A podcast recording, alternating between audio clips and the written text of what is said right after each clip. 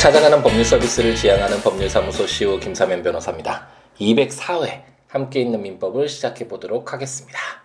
아, 오랜만에 아침 방송을 하고 있네요. 어, 정말 오랜만인 것 같은데 아무래도 아, 이제 신생아들은 이제 새벽에 이제 시간마다 아, 일어나잖아요. 그때 아, 모유나 분유를 이제 먹여 줘야 되고 그리고 잠을 자지 않았을 땐 또 아빠 품에 안겨서 이렇게 재워야 되는 그런 아빠의 역할이 있기 때문에 요즘에 뭐 새벽 시간에 항상 비몽사몽 이렇게 잠들어 있는 시간이 많아서 아침 운동도 못 했었는데 오늘 웬일로 딸이 그 새벽에 일어나서 먹고 어, 좀 잠을 자고 있길래 시간이 조금 남아서 빨리 저수지를 한 바퀴 돌고 아, 이제 돌아왔고 아, 이제 출근을 하기 전에 아, 함께 있는 민법까지 마무리를 져야겠다. 오늘은 좀 특별한 날이다 라는 생각이 들어서 어, 딸이 이렇게 오랫동안 잠을 잘 자진 않는데 어쨌든 어, 그래서 어, 함께 있는 민법까지 예, 이제 하고 출근을 하기 위해서 녹음을 시작하고 있습니다. 예전에 블로그에 그런 내용을 썼던 기억이 나는데 에, 예, 우리 일상 그리고 우리 어떤 인간의 삶을 보면 똑같아 보이잖아요.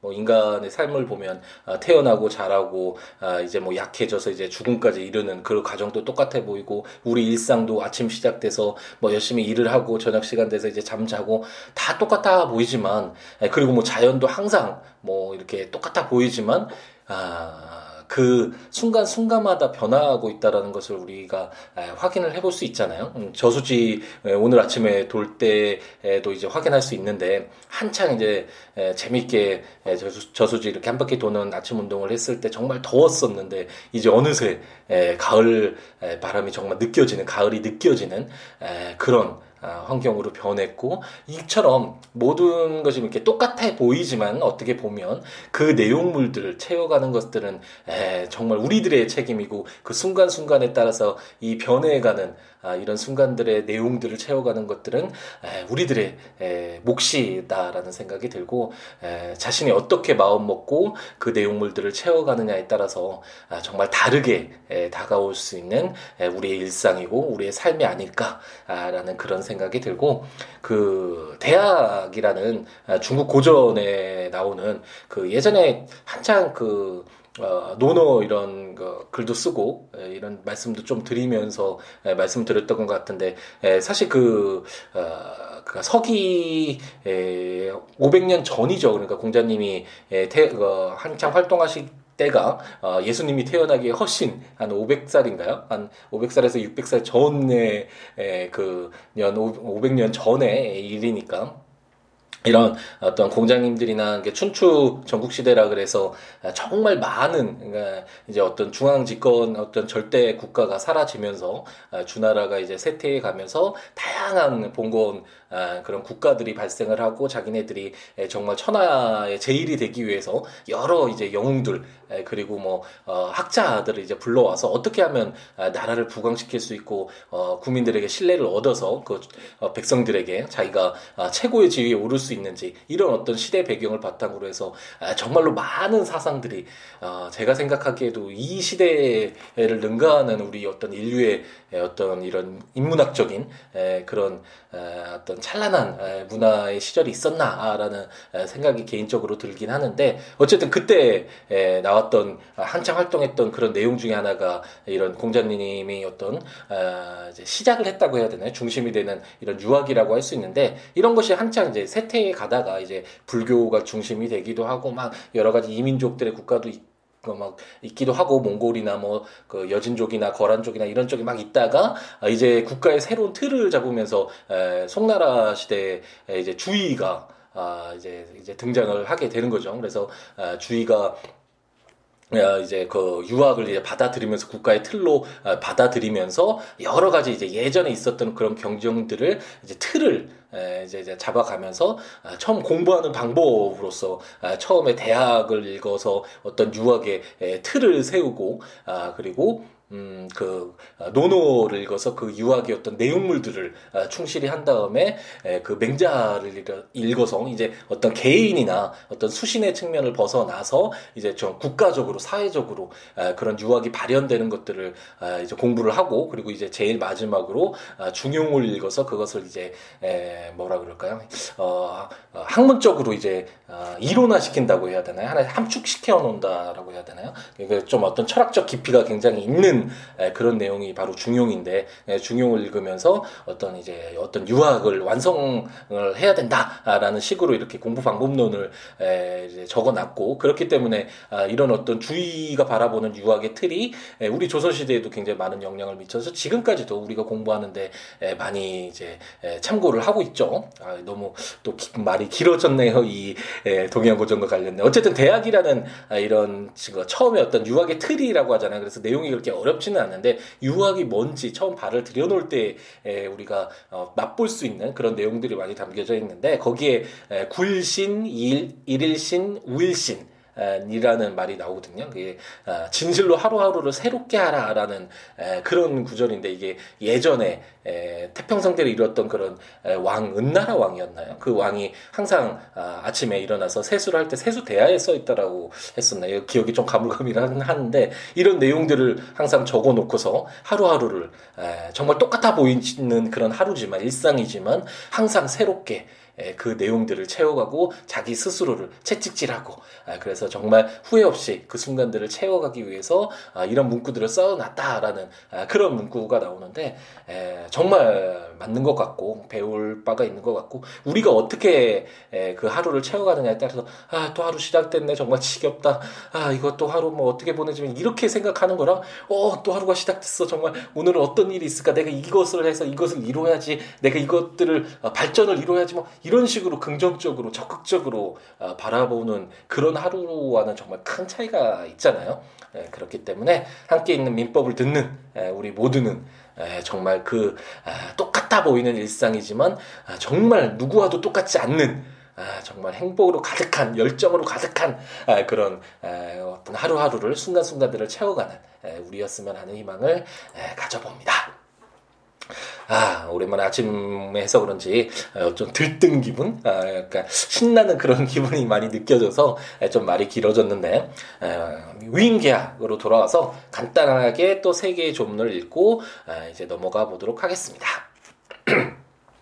이제 함께 있는 민법이 굉장히 좀 아, 쉬워 보이지 않으시나요? 어, 예전에는 아, 정말 한 조문을 읽는 것이 쉽지 않았는데 그 용어 자체가 아, 너무 우리에게 익숙하지가 않았고 정말 이 내용들 그리고 조문들이 어떻게 이렇게 써져 있는지 체계화되어 있는지 이와 관련돼서도 전혀 알지 못했으니까 특히 민법 총칙 부분은 특히 예, 그런 부분들이 있었는데 어려웠지만 이제 어, 600 오늘이 어, 600 86조를 이제 읽게 되는데 벌써 그 한 700개의 조문을 읽고 아, 그리고 제가 수없이 뭐 이제 반복을 하면서 민법의 틀이나 아, 법률을 어떻게 바라볼 것인가 이런 내용들을 이제 설명을 많이 드렸기 때문에 저와 한 3년이 넘는 이 시간 동안 같이 함께 있는 민법을 들으셨던 분들은 아 이제 웬만한 조문들은 아, 이제 읽기만 해도 아 이런 내용들을 담고 있겠구나라는 것을 어느 정도 알 수 있고 이걸 레걸 마인드라고 하잖아요.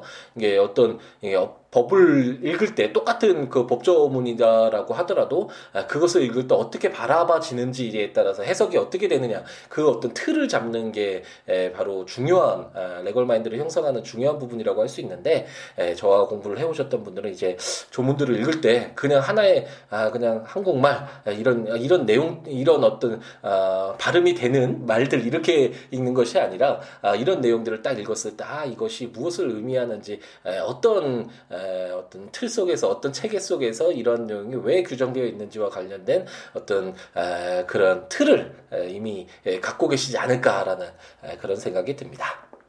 그래서 오늘 읽어볼 내용도 아, 그렇게 어렵지 않은데 위임 계약 우리가 지금 계약 부분을 읽고 있죠. 채권 중에 계약 부분을 읽고 있는데 위임 계약이라고 해서 어, 다른 사람에게 사무 처리를 위탁하고 나 어, 변호사 이 업무도 위임 계약이라고 말씀을 드렸죠. 저한테 그 법률과 관련된 뭐 재판이 이미 발생을 했으면 그 재판과 관련돼서 재판 사무를 어, 처리해 달라고 위탁하고 어, 제가 그것을 승낙했을 때 에, 그런 어, 계약이 체결되는 것이 위임 계약이다라는 설명을 드렸는데 오늘은 686조 어, 수임인의 보수 청구권이라고 해서 제1항 수임인은 특별한 약정이 없으면 위임인에 대하여 보수를 청구하지 못한다.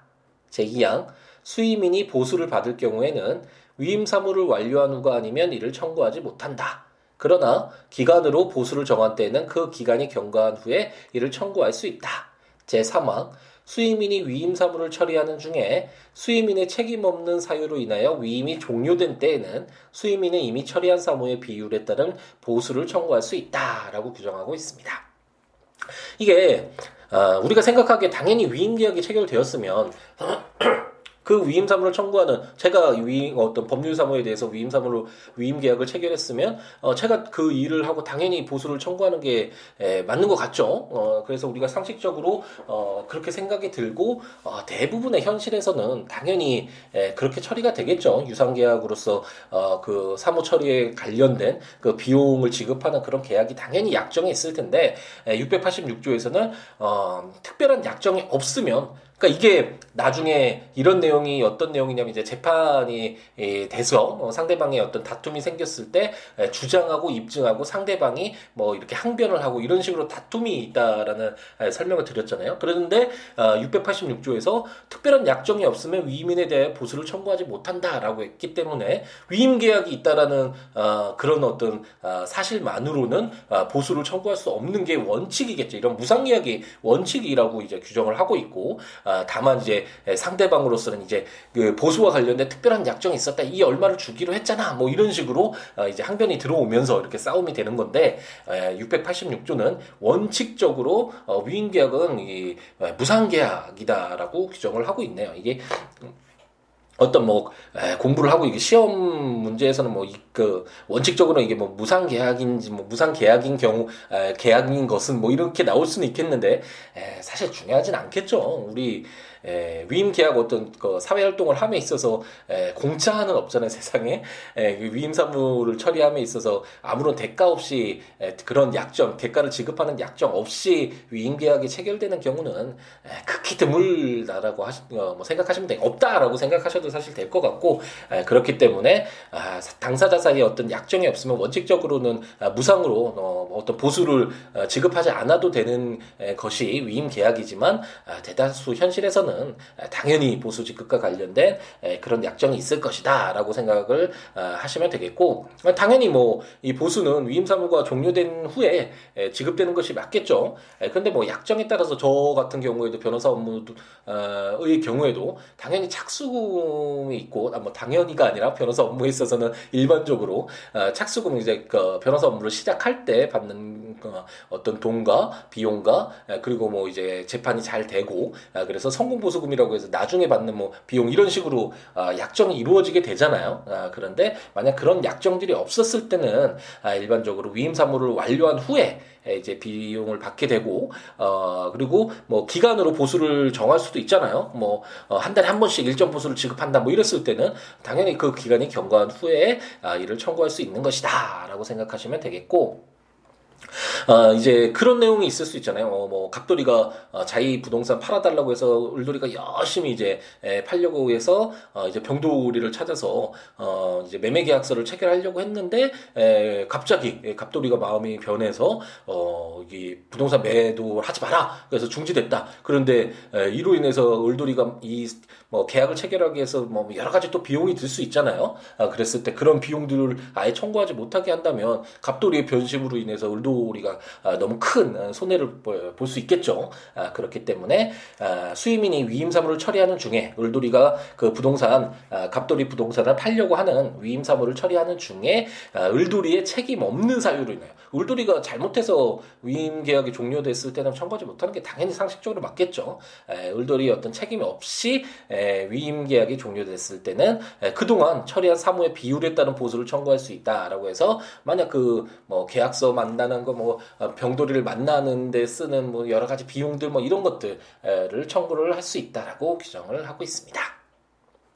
아, 687조는 아, 수임인의 비용 성급 청구권이라고 해서 위임 사무의 처리에 비용을 요하는 때에는 위임인은 수임인의 청구에 의하여 이를 성급하여야 한다라고 해서 미리 준다라는 거죠 성급이 예, 687조 같은 규정이 왜 나왔을까요? 이 예, 686조에서 우리가 어 약간 이상하다라고 생각이 들지만 어쨌든 원칙적으로 어, 위임계약이 무상계약이라는 걸 아, 보았죠. 이것처럼 보수를 일반적으로 특별한 약정이 없으면 지급하지 못하는데 비용까지도 그 수임인 그 일을 처리해 주는 사람이 자기 비용 들여서 위임일을 위해서 이렇게 하는 경우는 뭐 거의 없겠죠. 거의 없다를 뭐 없다 이것도 거의 없 그냥 없다라고 설명드릴 수 있을 것 같은데 공짜는 없잖아요. 에, 그렇기 때문에 이런 비용까지 수임인에게 일방적으로 에, 부담케 하는 것은 당연히 맞지 않고 그렇기 때문에 어, 비용을 요하는 어떤 사무 처리를 맡겼을 경우에는 어, 수임인이 에, 그뭐 어떤 비용이 들 것 같아 그러면 위임인은 에, 이를 미리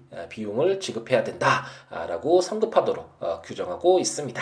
이렇게 686조와 이렇게 연결이 돼서 어느 정도 읽으면 왜 이런 규정들이 규정을 하고 있을까, 아, 들어가 있을까라는 그런 내용들을 좀 어느 정도 추측해 볼 수 있겠죠. 688조를 아, 한번 보면 수임인의 비용 상환 청구권 등이라는 제목으로 제1항 수임인이 위임 사무의 처리에 관하여 필요비를 지출한 때에는 위임인에 대하여 지출한 날 이후에 이자를 청구할 수 있다. 제2항 수임인이 위임 사무의 처리에 필요한 채무를 부담한 때에는 위임인에게 자기의 가름하여 이를 변제하게 할 수 있고 그 채무가 변제기에 있지 아니한 때에는 상당한 담보를 제공하게 할 수 있다. 제3항 수임인이 위임 사무의 처리를 위하여 과실 없이 손해를 받은 때에는 위임인에 대하여 그 배상을 청구할 수 있다라고 규정하고 있습니다. 조문이 좀 어, 어, 길고 어, 내용 자체가 좀 어렵게 느껴질 수도 있지만 곰곰이 읽어보면 우리가 이해하지 못할 내용은 거의 없죠.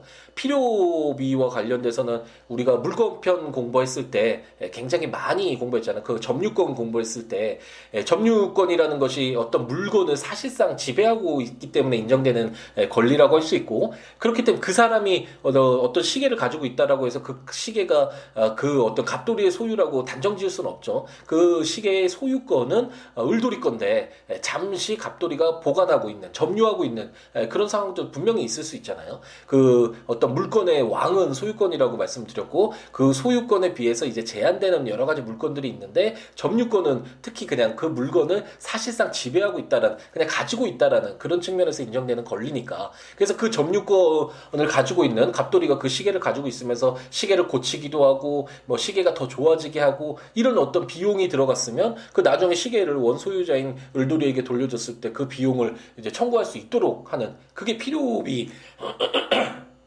와 관련된 그런 내용들을 우리가 다 공부를 했었죠. 그래서 용어 자체가 그렇게 어렵지 않으니까 어, 당연히 수임인이 그 일을 어떤 처리하는 사람이 어, 위임 사무의 처리에 필요해서 어떤 비용을 지출했 지출을 했다면 필요비를 지출했다면 당연히 위임인에 대하여 어, 그 필요비도 당연히 그 지급을 어, 요구할 수 있겠지만 지출한 날 이후에 이자까지 청구할 수 있다라고 규정을 에, 하면서 어, 수임인을 보호하고 있고 이런 규정을 두고 있는 이유가 제가 지난 시간에 말씀드렸죠. 어, 이자와 관련돼서 어, 원칙적으로는 이자가 무조건 발생하는 것은 아니고 상법에는 이자가 발생을 하지만 어, 민법의 경우에는 이자 약정이 있었다라는 걸 당사자가 입증을 해야 되는 부분이 있는데 그 재판 과정에서 어, 그걸 입증 책임이라고 하죠. 그래서 제가 초반에 이런 내용도 많이 말씀드렸던 것 같은데 요즘에 최근에는 좀 설명을 안 드렸네요.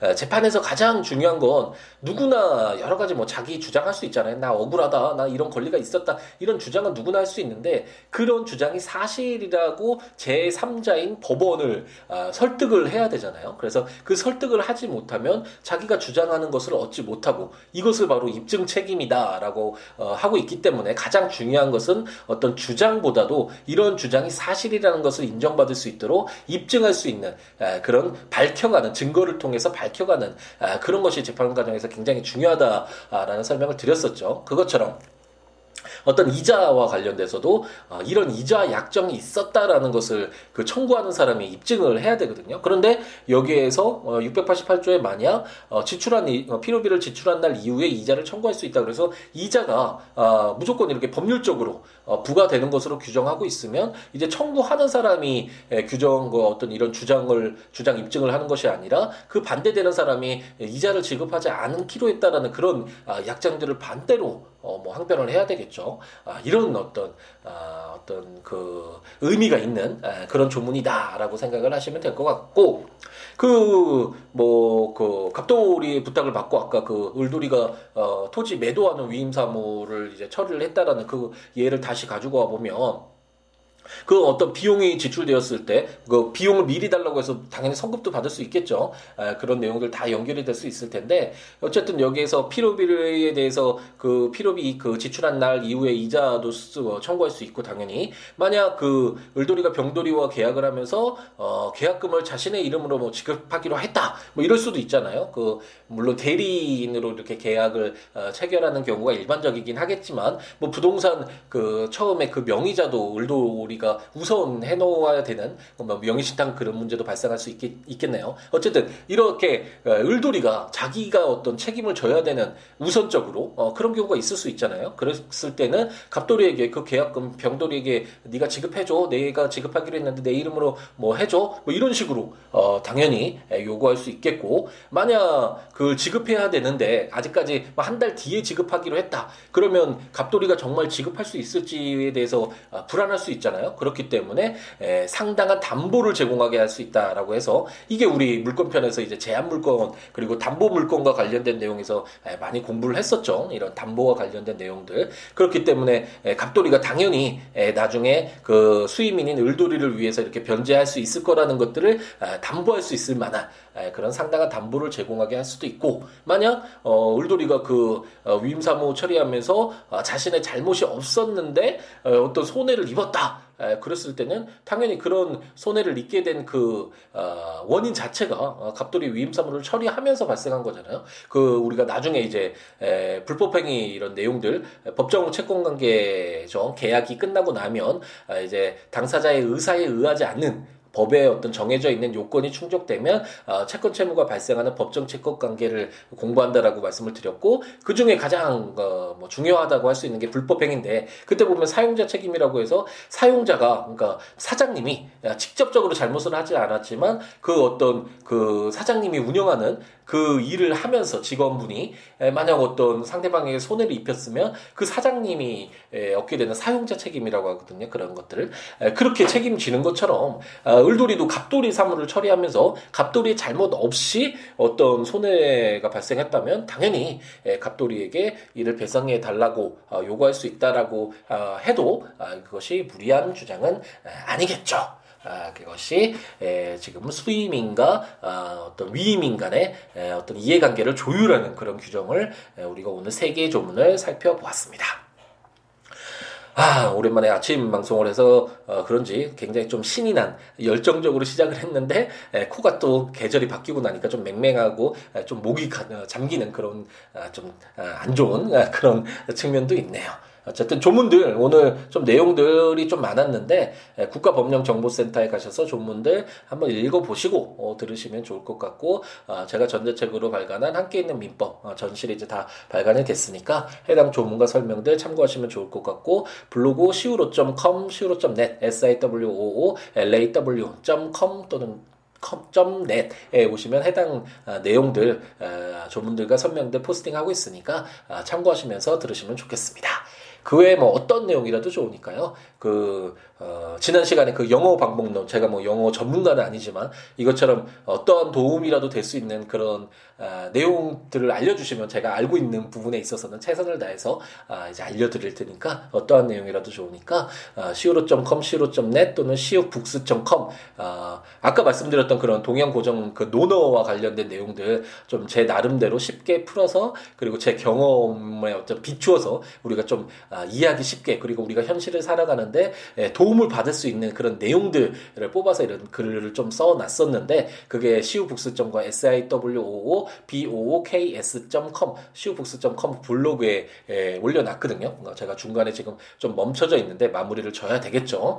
에, 항상, 어, 끝까지 가기로 마음을 먹었다면 에, 좀 이제 에, 쓸 말은 다 썼고 논어의 어떤 핵심적인 내용은 다 아, 이야기 드린 것 같은데 제가 알고 있는 내용은 다 말씀드린 것 같긴 하지만 에, 그래도 어, 시작을 했으니 까그 이제 마무리를 해야 되겠죠. 어쨌든 에, 끝까지 이제 할 생각인데 그 블로그에 그런 내용들이 있으니까 한번 참고하시면 에, 왜 논어 뭐 성경 아, 그 예전에 고전 작품들을 왜 읽어야 되는지와 관련돼서 우리가 읽기만 해라 독서해라라고 이렇게 강요만 하지 선생님들이나 뭐 주위 어른들이 아이들한테 그렇게 얘기만 하지 그 내용들을 통해서 우리가 뭘 배울 수가 있는지 왜 읽어야 되는지와 관련돼서는 에, 좀 말씀을 해 주시는 분들이 에, 그렇게 많지가 않잖아요 너무 어렵잖아요 그냥 어려운 데 읽어서 아, 내가 읽었다라는 거 어떤 뭐 아, 자부심 사람들한테 딱 읽었어 이렇게 자랑하기 위해서 에, 그런 식으로 우리가 공부를 그걸 위해서 어, 공부를 하는 건 아니잖아요. 우리가 살아가는 데 있어서 어, 도움을 얻기 위해서 아, 잘 살기 위해서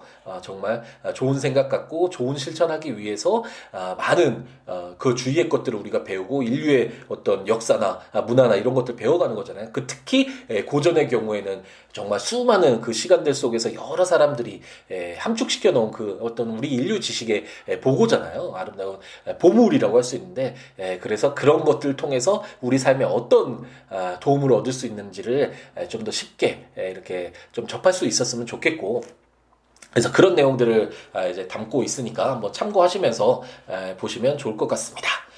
어쨌든 블로그에 그 법률 외에도 어떠한 내용이라도 좋으니까요. 에, 말씀 주시면 서로 아, 이야기 나누면서 어, 이렇게 지내면 좋을 것 같고 아, 그 외에 026959-9970 전화나 아, 시우로 골뱅이 지메일컴 메일이나 트위터나 페이스북에 에, 시우로 에, 오셔서 여러 가지 함께 더불어 살아가면서 아, 이야기 나누면서 아, 서로 아, 긍정적인 좋은 에, 의미들 서로 아, 주고받으면 정말 좋은 거니까 아, 함께하는 에, 그런 더불어 함께하는 즐거움 함께 예, 누렸으면 좋겠습니다. 함께라는 말을 너무 많이 하네요. 제가 더불어와 함께 예, 이 단어를 좋아한다고 지난 시간에 말씀드렸죠. 그래서 같이 살아가고 있는 것이니까 아, 혼자만 행복할 수 없잖아요. 혼자만 아무리 그 순간 잠깐은 행복할 수 있어도 예, 더불어 다른 사람들과 같이 나아지지 않으면 그게 정말 행복하지 않더라고요. 제 경험으로 비춰봐도 그렇기 때문에 여러 가지 이야기 나누면서 함께 했으면 좋겠습니다.